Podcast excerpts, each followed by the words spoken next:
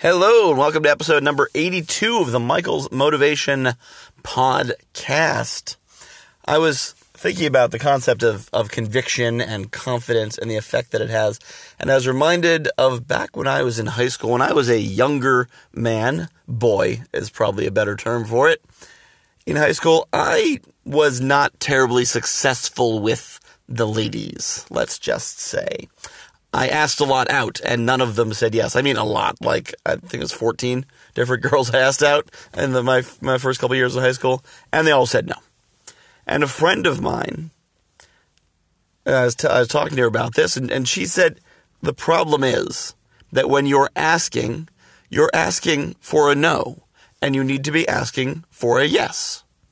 And what she meant was that my tone, my carriage, my word choice all suggested that I was full well expecting to get shot down. I was not expecting them to say, yeah, sure. In fact, I'm pretty sure that if one of them had said yes, I would have been like the dog who caught the car, right? I didn't know what to expect. I was just kind of going through the motions. So I took her advice and started, having more of a confident approach.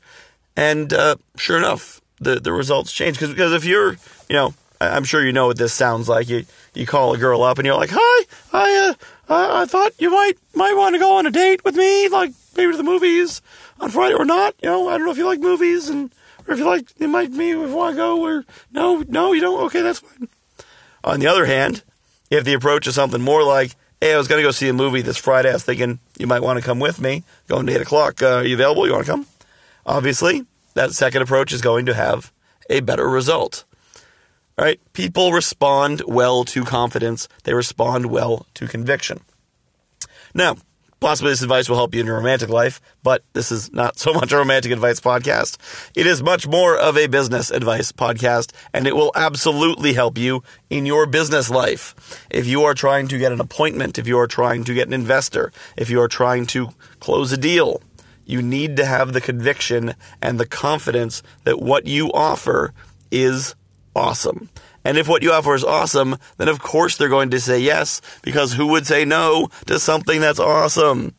So when you're approaching them, calling them for the appointment, you need to confidently say, so, I'd like to meet, I'm going to be out there next Tuesday at 2, I could do Wednesday at 4, which is better. Not, hey, I was thinking we could meet, do you want to meet? You open to a meeting, I guess, I don't know.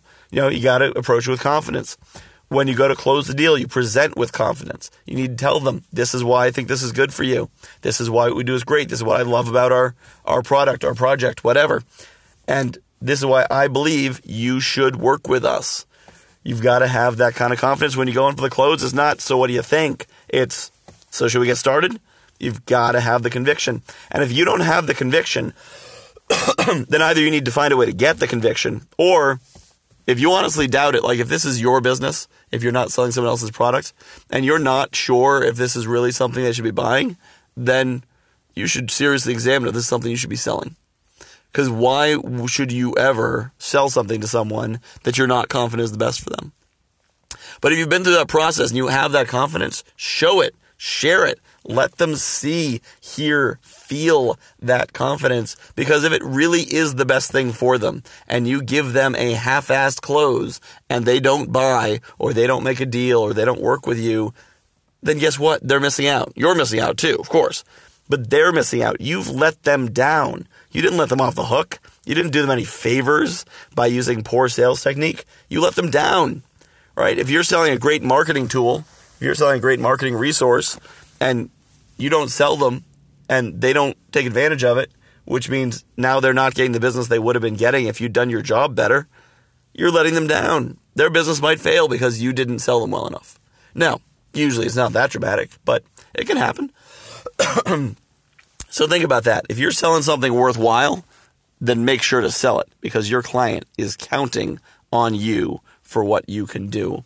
I'm Michael Whitehouse. This is the Michael's Motivation Podcast. You can reach me at michael@guywhoknowsaguy.com. I did try something different, putting a couple sound effects at the beginning and end. to try to, bring some additional life farther, because I'm half lost my voice thanks to a cold this month. So I thought some musical effects might be beneficial. Let me know what you think. Let me know if you think I should keep doing it or do something different or something better. I want your feedback. Again, Michael at guywhoknowsaguy.com. My website, guywhoknowsaguy.com. Go to the website, sign up for the email list, which I think I forgot to send an email out this week. But anyway, yeah, she definitely won't get spammed too much, because once a week, unless I forget, then it's 0 times. But we'll have one this week, don't worry. So sign up for it. Sign up now, and you won't miss out. I'm Michael Whitehouse. For the last 5 or so minutes, you have been my listener, and I deeply appreciate you doing so.